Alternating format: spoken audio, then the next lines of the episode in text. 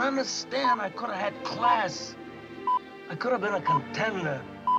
I could have been somebody.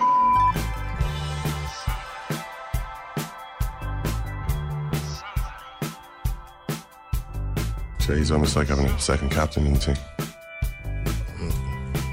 Second captain, first captain, whatever. The standard that's been set so far in our race to become second captain's greatest non sports person, sports person of 2021 has been nothing short of frightening. From a 77 year old Richard Ford pounding out the miles on the plains and coulees of Montana to a teenage Malcolm Gladwell absolutely smoking a future Canadian Olympian on the track in Ontario. This has been a series like no other. And through the gauntlet today steps the wonderful poet and author, Doireann Ní Ghríofa. Welcome to Second Captain Saturday. Oh, my David and Ciarán Murphy here. Hey, Murph. Hey, Eoin, how's it going? It's going really well. Doireann Ní Ghríofa has written six collections of poetry for which she's been awarded a Seamus Heaney Fellowship and the Rooney Prize for Irish Literature. And her first foray into prose went pretty well, I think you would say. A Ghost in the Throat won the An Post Irish Book of the Year for 2020, was named a Best Book of the Year by The Guardian, The Observer, The Irish Times, The New Statesman, and an Editor's Choice by The New York Times. Now, that book is an attempt to piece together the life of a woman called Eileen Dubh Ní Chonaill who lived in Cork in the 1700s and wrote a poem about the murder of her husband. Doireann became so obsessed with telling this woman's story that she'd be awake all, all hours of the night thinking about it. She'd spend her days stuck in her car on the rooftop of a multi story car park in Ballincollig writing it up. Now, that's also the level of dedication required to become our greatest non sports person, sports person. So we could have quite a competitor on our hands here. And she has a backstory. Originally from Clare, she was a teenager during the glory years of Clare hurling, and in 1995, she was actually in Croke Park Park to cheer County on to their first All Ireland in 80 odd years, having won a pair of tickets in a raffle. This is a true story. In Supermac's. I mean that that wow. is the dream, Murph. That's just wow, that really dream. is. I mean the the bona fides are they don't literally don't get any better than that. one. Uh, that is some hardcore GAA activity Ooh. there. Yeah. What's the latest with the leaderboard, please? I could have been a contender. I could have been somebody. Malcolm Gladwell is top of the tree after last week's 88 point haul. He celebrated by hammering once again his fellow journalist Chris Chavez, 30 years his junior, who he was telling us about last week. Uh, during the week this week, the man is nothing short of a machine. Richard Ford, as you mentioned, is next on 85 points. Bonnie Greer, bottom of the pile on 71 points. Ní Ghríofa has much to ponder as she accepts this, possibly the stiffest sporting challenge of her young life. Text us on 51551, tweet at Second Captains, email editor at secondcaptains.com. Doireann Ní Ghríofa coming right up, but first here's some villagers. And, oh, so oh, you are, you are, you are. Little did I know you were here all the time in the garden lie in the depths of my mind.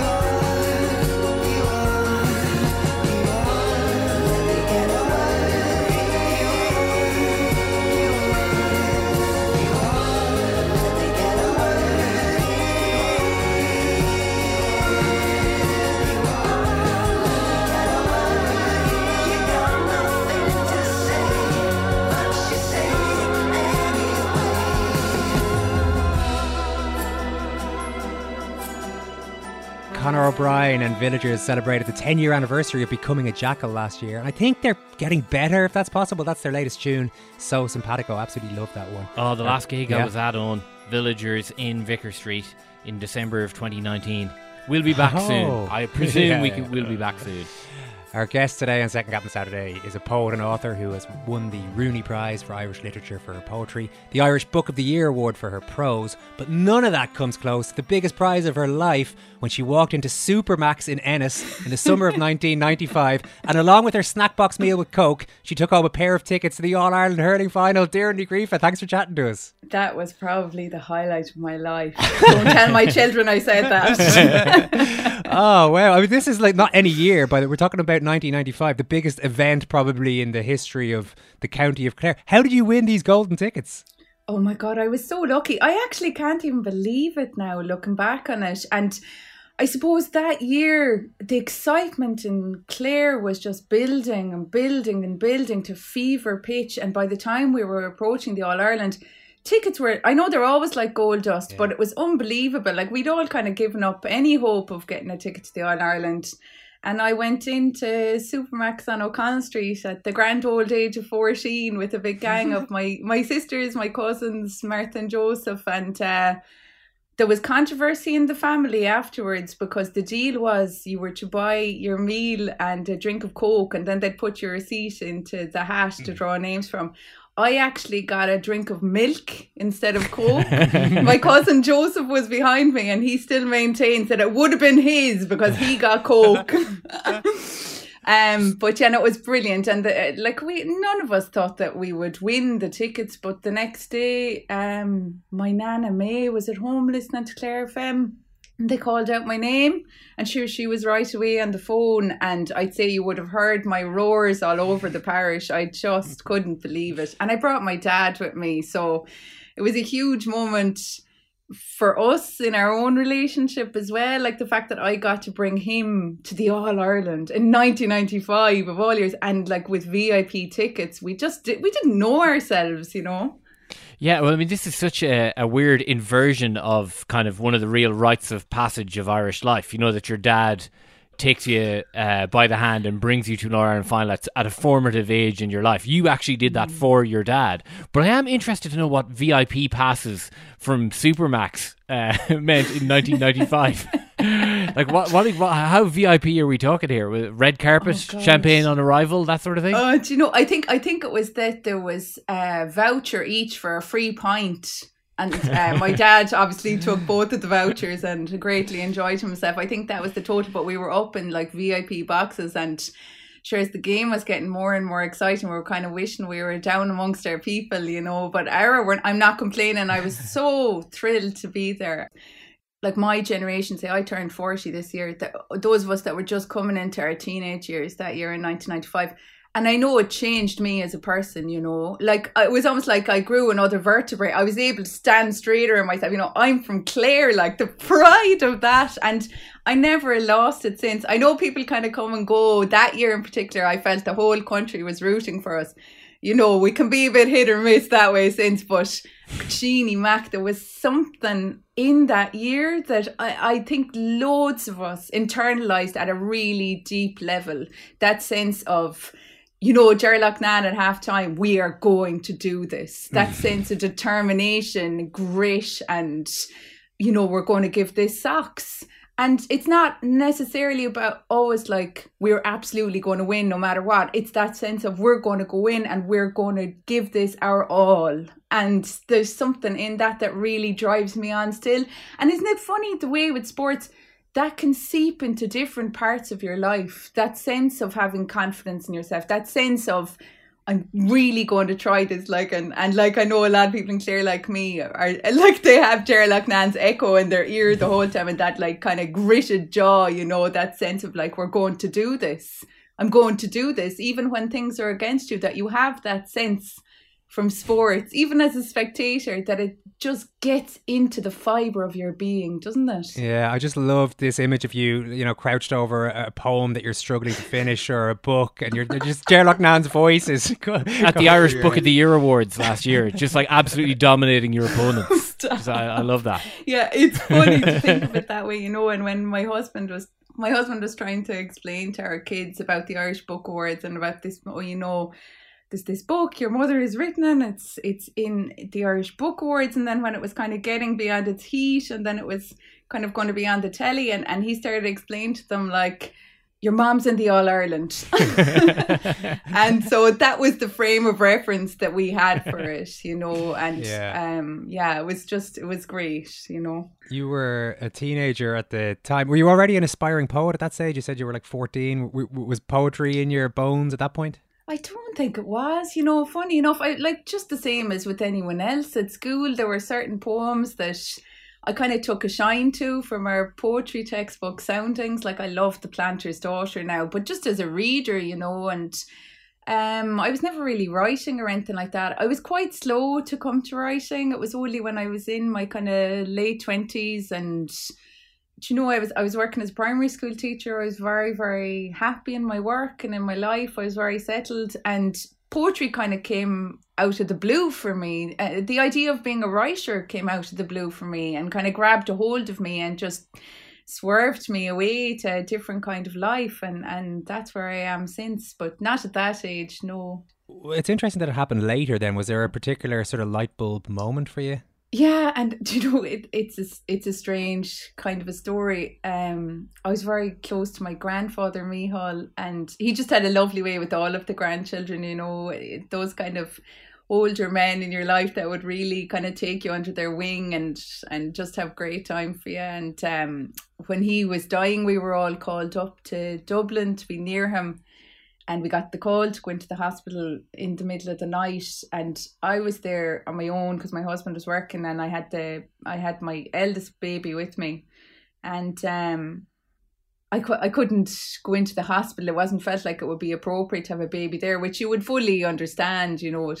Um, but what that meant was that I was um in my aunt's house on my own, trying to rock the baby to sleep, and sure, I was really upset and just really kind of I suppose in in turmoil, you know, and just feeling that kind of profound sense of sorrow and almost that sense of a tear that you feel in yourself when someone is dying and you can't be with them, which very unfortunately is something that so many people have been through this year with the pandemic and last year that sense of you know being away when all you want to be is to be next to someone you love as they're passing away. But um so i was there trying to get the baby to sleep and these lines just started to repeat in my head over and over again like to the extent where i thought initially maybe it was a poem i'd heard in school at some stage and that was kind of coming back to me but the more it looped round and round I was kind of started to realize this is this is a poem. And once the baby fell asleep i just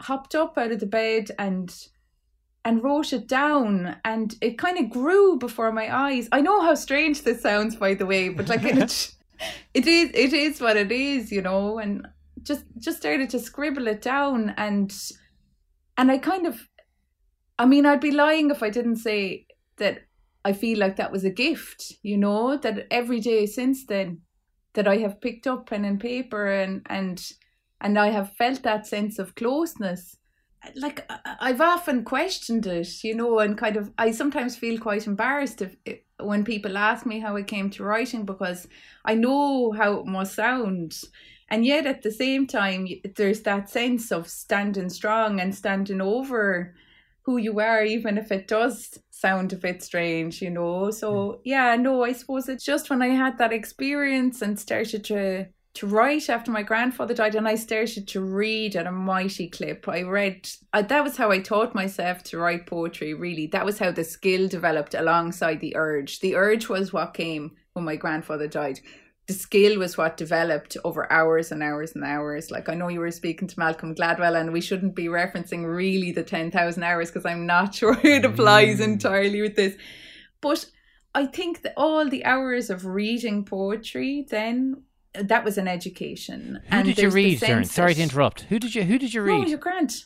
Oh, I, I, do you know, I read everything. I used to go into the library and I would have the kids with me and they would be getting their kids' books. And I used to just take armfuls of poetry books off the shelves. And the more that I did that, the more I realized that poetry wasn't what I thought.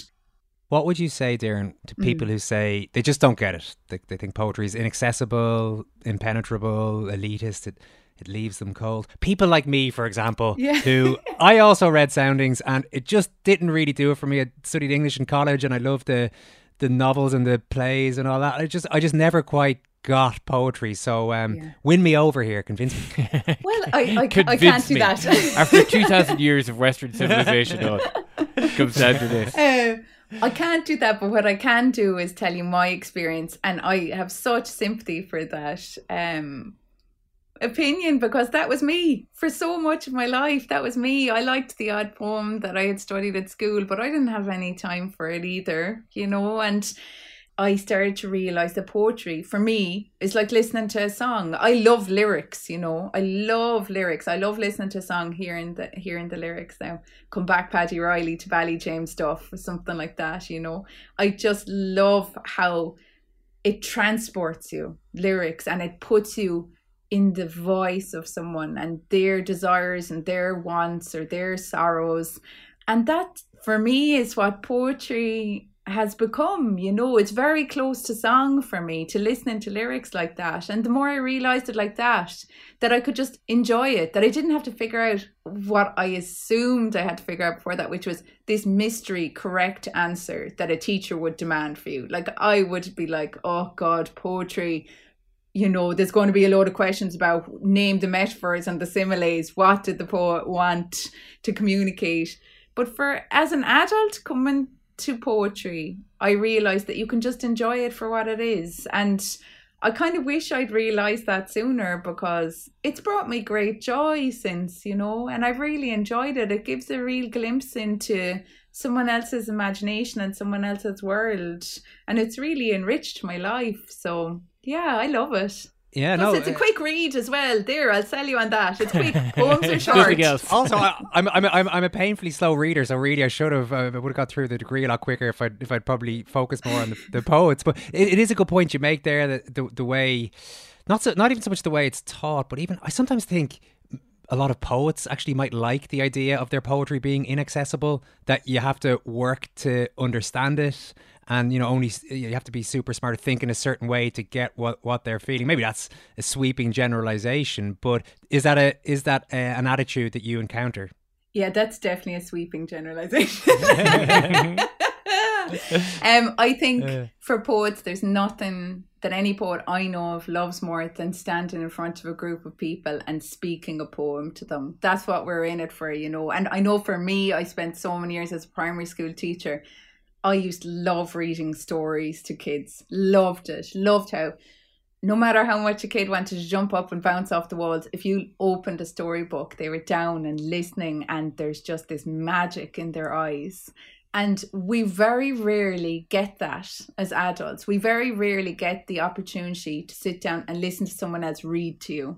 And that's what I love about poetry reading. It doesn't feel like a closed church to me at all. It feels like an opportunity to sit down and have someone read to you. And I love that. I love that so much. And and and I think that as poets, that's what we love is to sit and speak poems to people who want to listen, you know. Um and it feels very open to me. Like I know at home in Clare now we'd still have the sense of a recitation you know Mm. that, that someone might if everyone is gathered and there's a few tunes and that kind of thing that someone will stand up and and speak a poem and there's no sense in my experience in those moments of that feeling like a closed or an oblique or opaque kind of an art it's a spoken living thing that carries people somewhere else and i find it really beautiful Uh, I think for uh, those of us who don't read as much poetry, maybe as we'd like, there are still times in our life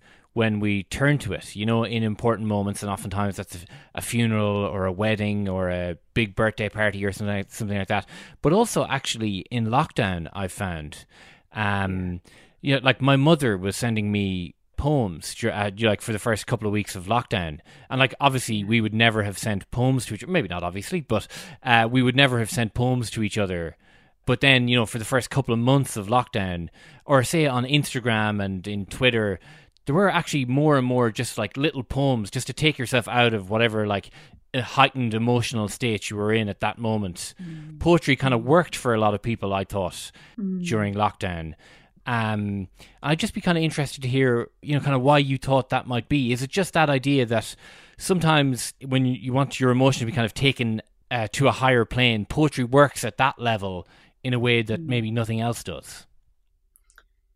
Yeah, that's a really interesting question. I love the sound of your mom. I love the idea of these like this woman sending out guerrilla poems into the world by text message. That's fantastic. She's a long time librarian as well. We Ah. Yeah, even yeah. better. Yeah, it's like the, You the tell angels. her I'm a big fan. yeah, yeah, yeah. Oh, don't worry, I will.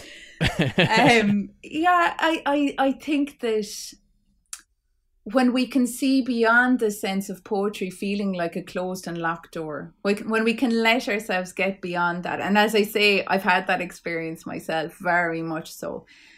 We can see what poetry has to offer us. And sometimes it's as simple as that. Like, you know, you're you're scrolling, scrolling through Instagram or whatever, and there's something there that catches your eye what I find interesting about poetry is the way it occurs on the page, the way it's set out on the page. It choreographs your breath. And I always love when people take a moment to say a poem, like not just to read it silently, but to say it even to yourself, because it changes the way you breathe. It goes into your body and you hear it spoken on your own voice. It fills up a room and it's a living thing in that moment. It's with you. You're not on your own. The poem is with you. It's bubbling up from your own body and it's with you. And I love that the the idea of of the poems, even those we see on social media or anything like that, of taking a moment to speak a poem out loud. I mean, it can be a real mood changer in a bad way as well as a good way sometimes, mm-hmm. maybe. But like it's there's something really profound about that of just taking a poem as I don't know, as a moment for enjoyment, just pleasure of not feeling like this, oh God, here we go, poetry, blah, blah, blah. But just like taking it as an opportunity for pleasure or just a moment to step back from things, as you say, when when things feel overwhelming. Um, I don't fully understand still why poetry has that effect on us physically, but I know it does because I felt it myself. And it's extraordinary, isn't it? Yeah. so many of us have our own little secret joys in our lives, don't we? Like things that we go to, like certain kinds of music or some things that we're passionate about. And it's just lovely to have an opportunity to speak with you today about this because it really is something that has brought me great joy and does in an ongoing way, you know. Yeah. Okay, I'm convinced, Doireann. Po- poetry actually pretty good. That's that's what I'm taking away from the conversation. You Uh, 17 years of our educational system couldn't do it, but uh, No. 20 minutes with uh, Dirty Oh, Grifa. I think I maybe needed more passionate teachers, but that's that's that's you know that's that's taking away my own personal responsibility in this. I do want to talk to you now though about Ghosts in the Throat, which is the multi-award winning book of yours that I mentioned earlier on. It won loads of international awards. Many of our listeners will be familiar with it. At the centre of that book, again, it's this connection with those who have gone before. In this case, the life of Eileen Dubh Ní Chonaill. A writer of mm. the 18th century poem Queen Art Illyra. Now, what's really striking is about this it's, it's the amount of research the commitment you put into this thing your obsession really with understanding eileen more you write how you skip meals and showers and sleep i think you lost 10 pounds you say but what's also fascinating is where exactly you wrote this book because you could have gone plenty of places in cork i would have thought that would perhaps look similar to how it looked in the 1700s but you ended up conjuring this world of 18th century ireland while sitting in the top floor of a multi-story car park can you tell us how and what exactly about a multi-story car park spoke to you of, of 18th century Ireland? Oh gosh. I am just increasingly aware of how bonkers I must sound to your listeners. Whatever gets the job done, Dirty, you know, we were like, absolutely. Yeah, oh Lord, look at again. It it is what it is, I suppose. And um, yeah, I was I was stuck for time. Is the easy answer to that. You know, I've, I like a lot of people. I've a very busy life. I'd four small children, and the time that I was able to eke out in order to write a book was while my youngest child was at play school. So I had three hours then, and I couldn't bring myself to lose any time from those what felt very short Mm. three hours to focus on writing this book.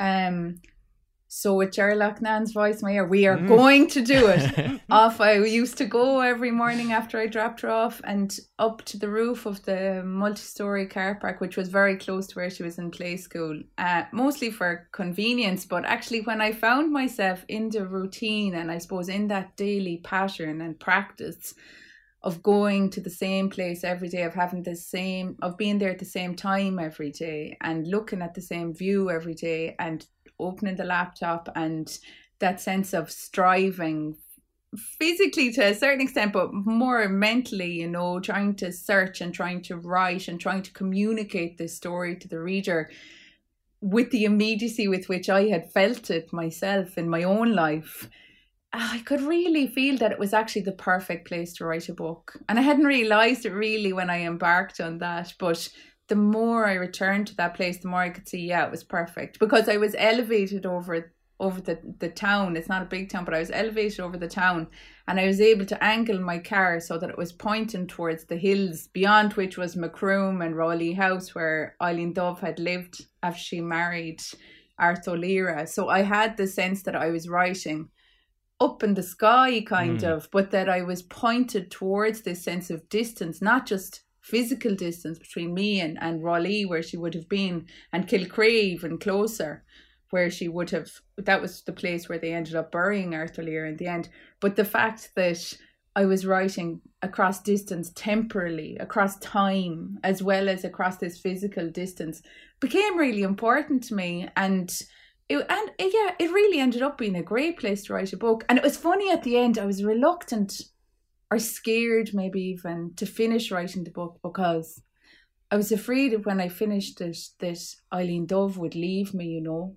And I came closer and closer to the end of the book. And one day I went up there on the multi-story to put in my my uh, my hours, and I got out at one stage because there's a supermarket there below and I used to go down to spend a few bob and a banana or whatever so because it was a free car park but I felt like I had to make my contribution. But uh, I got out of the car and the whole roof was ice. I hadn't realized it when I was driving up there. It was r- totally frozen and I slipped and fell back flattened my back on the roof and was lying there looking up in the clouds and I felt like this is it. The multi-story is throwing me out. this is it. I have to finish the book. I have to get out of here. I have to move on to whatever the next thing is going to be. So I had a real sense that it was the right place to write the book and that when the book was done the place pushed me away you know and and uh and yeah i i wouldn't change it you know i'm i'm before that, I used to kind of glamorize the idea of people having, oh, you know, a beautiful study hmm. covered mm. in like lovely shelves of books. Yeah, that's and... the image we all have, I think, here, no. of, you know, of of writers writing.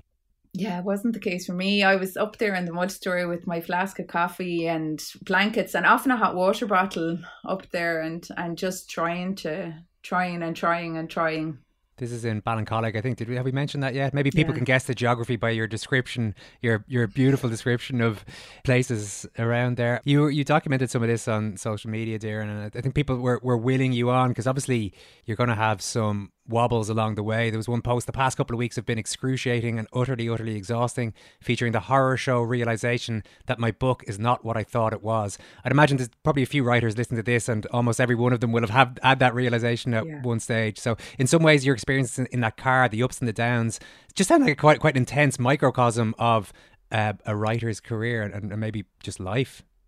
Yeah, I think just life. I think you hit the nail on the head. I think that we get very used to kind of like passing each other and, and greeting each other kind of like in a nice but in an ordinary kind of superficial polite way as we're going through our lives. But everyone is going through you know scenarios where they're grappling in an intense way with different issues in their lives all the time. And i mean anyone seeing me dropping my daughter off at school probably didn't realize okay off she goes to the roof of the multi-story to grapple with a ghost for the next three hours and you know trying to write a book. Um but everyone has their own thing going on i suppose and there's always highs and lows with any kind of striving towards a goal. And i don't think we would value the achievement like we do if it wasn't for the difficult moments as well as the glory moments Okay, well, speaking of valuing achievements, I think it's about time we started talking about the sporting accolades of the poet Doireann Ní That's coming right up after these on Second Captain Saturday. Second captain, first captain, whatever. You're listening to Second Captain Saturday on RTÉ Radio 1. Hope everyone's doing well this afternoon. Oh, Mike David and Ciarán Murphy here, and we're loving our time in the company of the poet and author Ní Ghríofa today. Now, Doireann, it is time to talk about your sporting pedigree. So, are you ready to do this? Oh my gosh. no, no, I'm not. Go on, let's go not, for It's not too late to pull out. Okay, now you've already laid down a marker with your Supermac's story. So, were you uh, were you a sporty kind of a kid? No, not at No. all. I was a real bookworm and um that was what brought me great joy as a child because it transported me. I was constantly in and out of the library in Ennis and like that would have been the sum total of my physical or my sporting I don't know you can even call it that ability was uh, lugging books in and out of the library. That was it.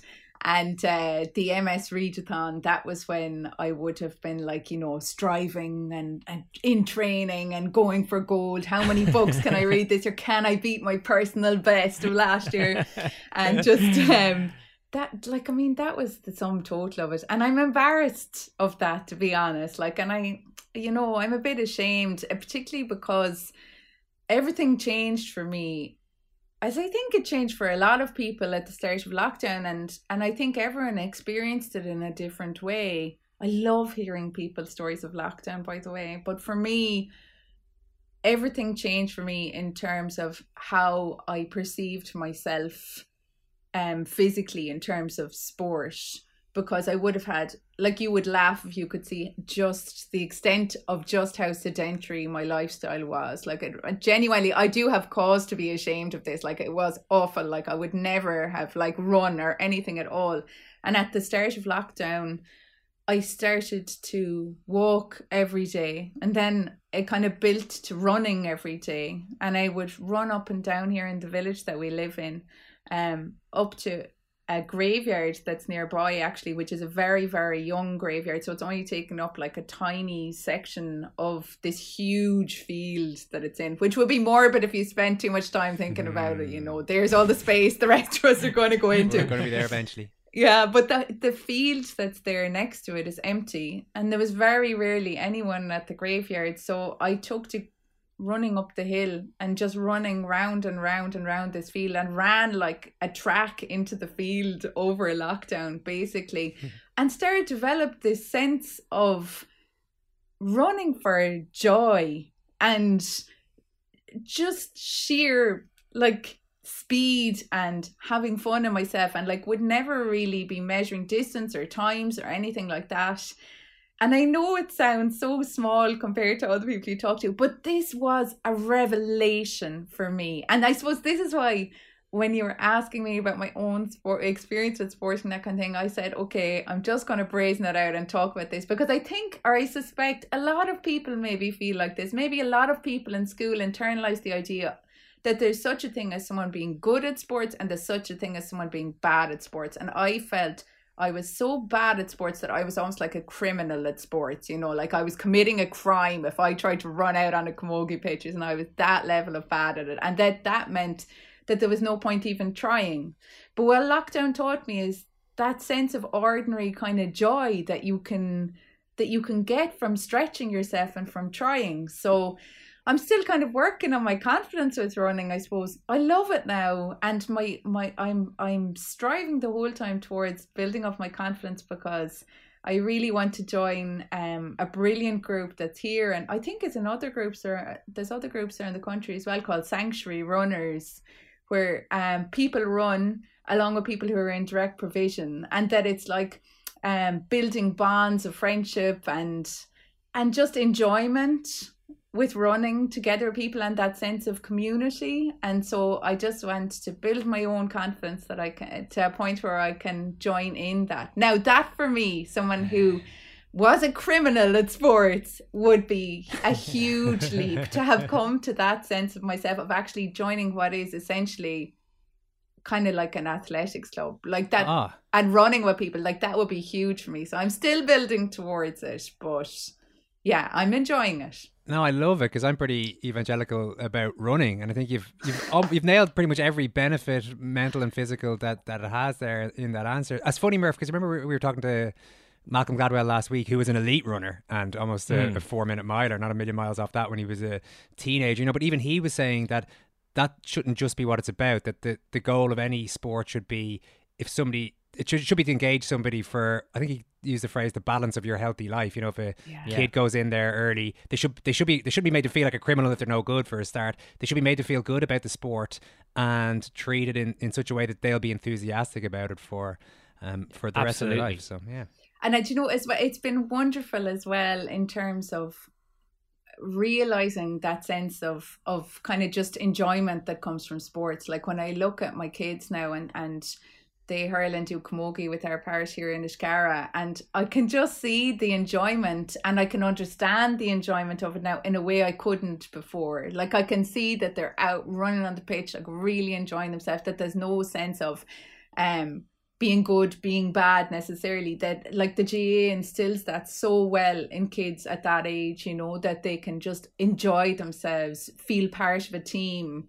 And I think I'd like I just it, like in many other areas of my life, including writing, I was very slow to come to this understanding that most other people realize when they're mm-hmm. kids, you mm-hmm. know, but I suppose I really appreciate it because it took me so long to come to it. And I'm so grateful now to have this chance to to run and just enjoy it. Yeah, and you know what? I think it's worth making the point that, you know, you've broken down brilliantly why poetry is not the sort of the elitist thing that people might have in their heads or inaccessible or impenetrable or whatever. A lot of people feel the same way about sport. Mm-hmm. It can actually be intimidating for people who didn't grow up with sport or like yourself who are finding it later on in life.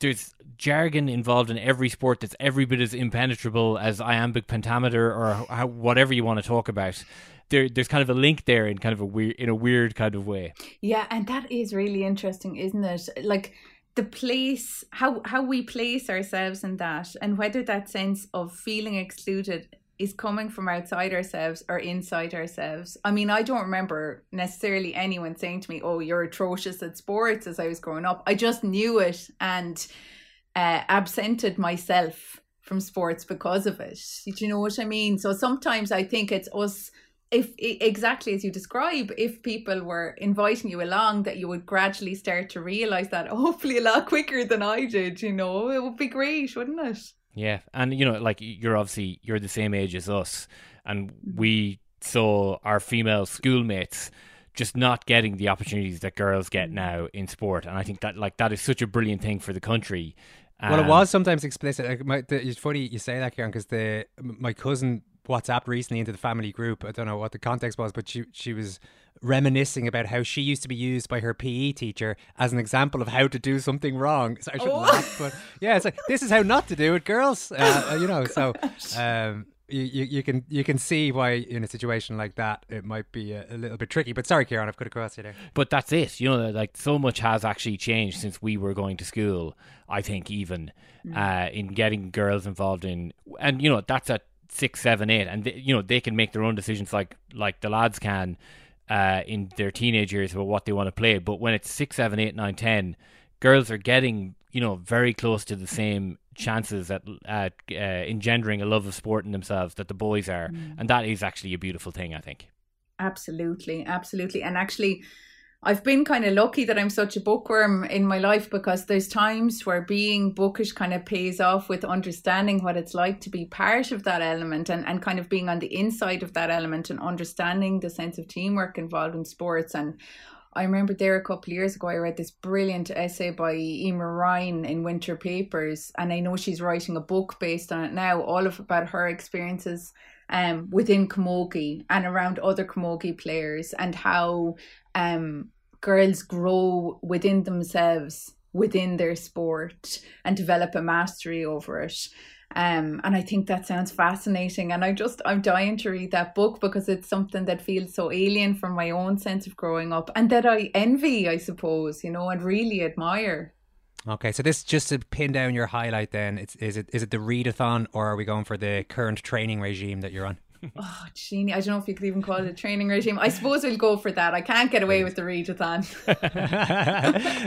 Murph Malcolm Gladwell did set a daunting score for Doireann to chase down here, but can you please rank this sporting life now of Doireann Griffin? You don't understand. I could have had class. We don't have stars in this game, Mrs. Weaver.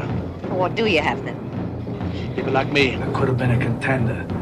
I could have been somebody. Doireann, I know this is the moment you've been waiting for. Maybe, maybe for your whole life. The moment when I evaluate your career sporting highlight, nominate a sports person that I feel most closely resembles you, and then give you a score out of 188 is the score to beat from last week when Malcolm Gladwell thought he could have he could have run a four minute mile if he'd stuck at it. So where does that leave you? First of all, and I have to correct you right out of the gate here, the MS Readathon is absolutely a sport. Let's get that straight. This fixation of yours with competitive reading well, it really does remind me, actually, of the first Olympic medalist after the creation of the Irish Free State. A name I'm sure you're obviously very familiar with, Doireann. It's only prominent Irish sportsperson and painter Jack B. Yeats who won a silver medal at the 1924 Paris Games in the Arts and Culture section for his painting The Liffey Swim. so, plenty of points for taking up running during lockdown. I think a lot of us can empathise with that. Also, your ongoing fascination with PJ Fingers O'Connell, owner of the most iconic mullet in 1990s yes. Ireland. That's got a great reaction from the judging panel, I can tell you. However, there will have to be points deducted, obviously uh, for eating in Supermac's as a teenager. It might be delicious, yes, but it's not exactly the food of champions, is it? Uh, all in all, I'd have to say it's been a monumental effort. Not quite good enough to take top spot, but good enough for 84 points. Doireann Ní Ghríofa, this has been your sporting oh, wow. life. Amazing. I can't believe it. I thought you were going to like put me way down in like 10 or 20. Delighted. I'm going to be walking on air now, running on air even after that now.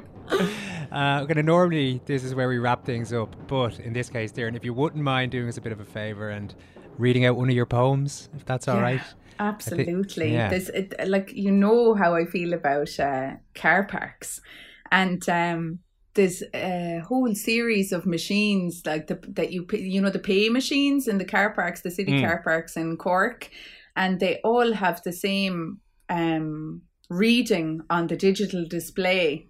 Um, so that reading appears in this poem, and the poem itself is in response to a poem by Niamh Prior, which was in the Stinging Fly literary magazine a few years ago. And the title of my poem is Under the City, a Light in a Cave. The lift falls fast to the cellar car park, its dim walls scrawled and pockmarked. No candle blinks here, but a screen bears the prayer programmed to repeat in all coin machines. Change is possible. It gleams. Beautiful. There you go. Change is possible in my life anyway. Beautiful, Doireann. That's, that's a round of applause, please, for being an amazing guest. We absolutely love the Doireann Grief. Round of applause. Thank you.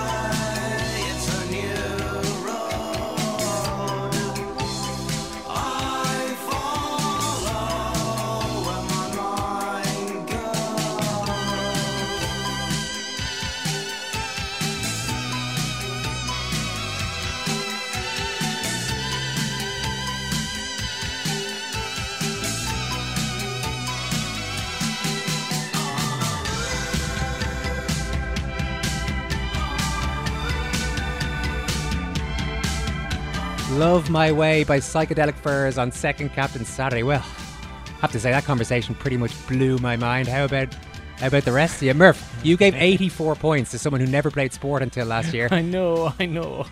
Sounds like someone fell in love with Tierney Ghríofa there. I know. See, this is what happens, though.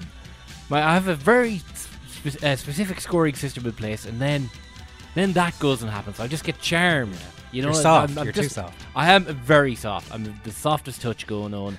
Uh, I just hope that the rest of our uh, contestants, our the rest of our contestants this season, haven't been listening because if they they know that if they're just a small bit nice to me, I'll just you know fall like a chair. So no good. Darren, you seem amazing. Here's 100 points. We mentioned last week that Malcolm Gladwell thoroughly enjoyed being told that everything he thought about the 10,000 hour rule was wrong. Well, I'd say, I thoroughly enjoyed being told that everything I thought about poetry was wrong this week. And as a means of making it up to all the poets out there, I'm feeling a little bad about my.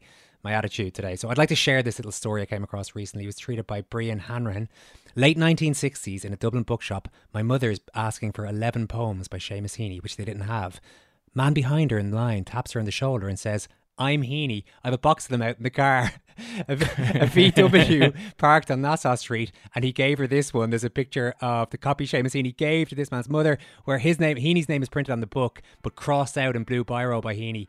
Then written his own name and and the date, Oh, wow. 30th of April, 1969. wow. Amazing story. Love that. That is that is pretty amazing. Uh, Richard Ford was telling us about how he loves Dublin because he thinks he can hop into a taxi and start discussing Joyce. I mean, I've never actually talked about Joyce with a taxi driver in Dublin, but that story does kind of fit with what Richard Ford was going for there. So fair play. That's also my way of making it up to the Irish poets. I just don't want to, I don't want Irish poetry Twitter coming at me after the show. They could be vicious. No, so I want to stay you don't need that. It's a, it's a it's a mess in there. Eoin. You want to steer clear. Uh, Saturday Sport is coming up after us. Stay tuned for that. We're around every day during the week on secondcaptains.com with independent member led podcasts, including the Players Chair with Richie Sadlier and also international series like Where is George Gibney. Thanks to Killian Down for researching this show, Mark Horgan and Simon Hick for producing. Thanks to Jan in studio. Thank you very much, Murph. Thank you, Eoin. Thanks for your company. We're going to play you out with something special today after our chat with Tierney Ghríofa about girls in sport. This seems a- little more poignant, I think. This time last week, we finished by willing Kellie Harrington to victory in the Olympic final. She went and did it and became a national hero in the process. So, this is our tribute to Kellie, featuring the voices of some kids in Portland Row, recorded for this week by Samantha Libreri, the iconic commentary of Hugh Cahill on RTÉ Sport, and the incredible voice of Lisa O'Neill and Rock the Machine.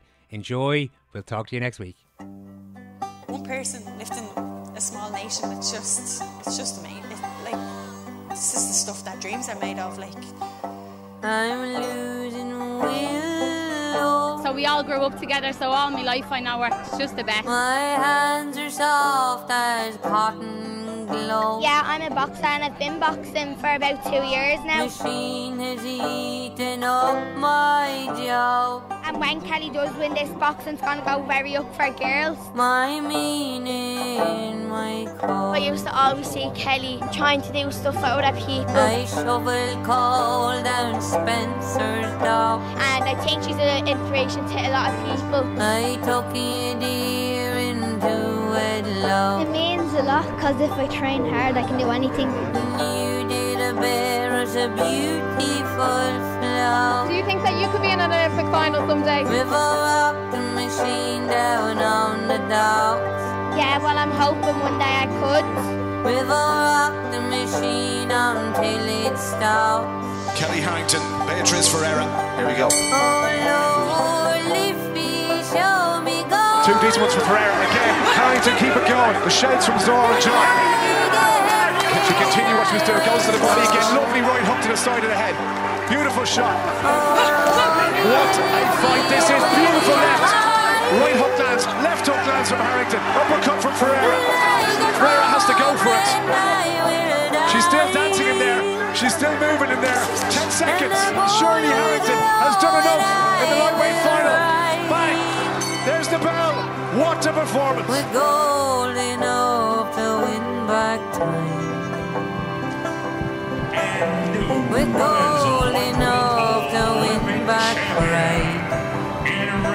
She's done it! Olympic champion Kellie Harrington! Goal for the darling of Dublin! River rock the machine down on the dock. Michael Carruth, Katie Taylor, and now Kellie Harrington. rock machine on Olympic champion.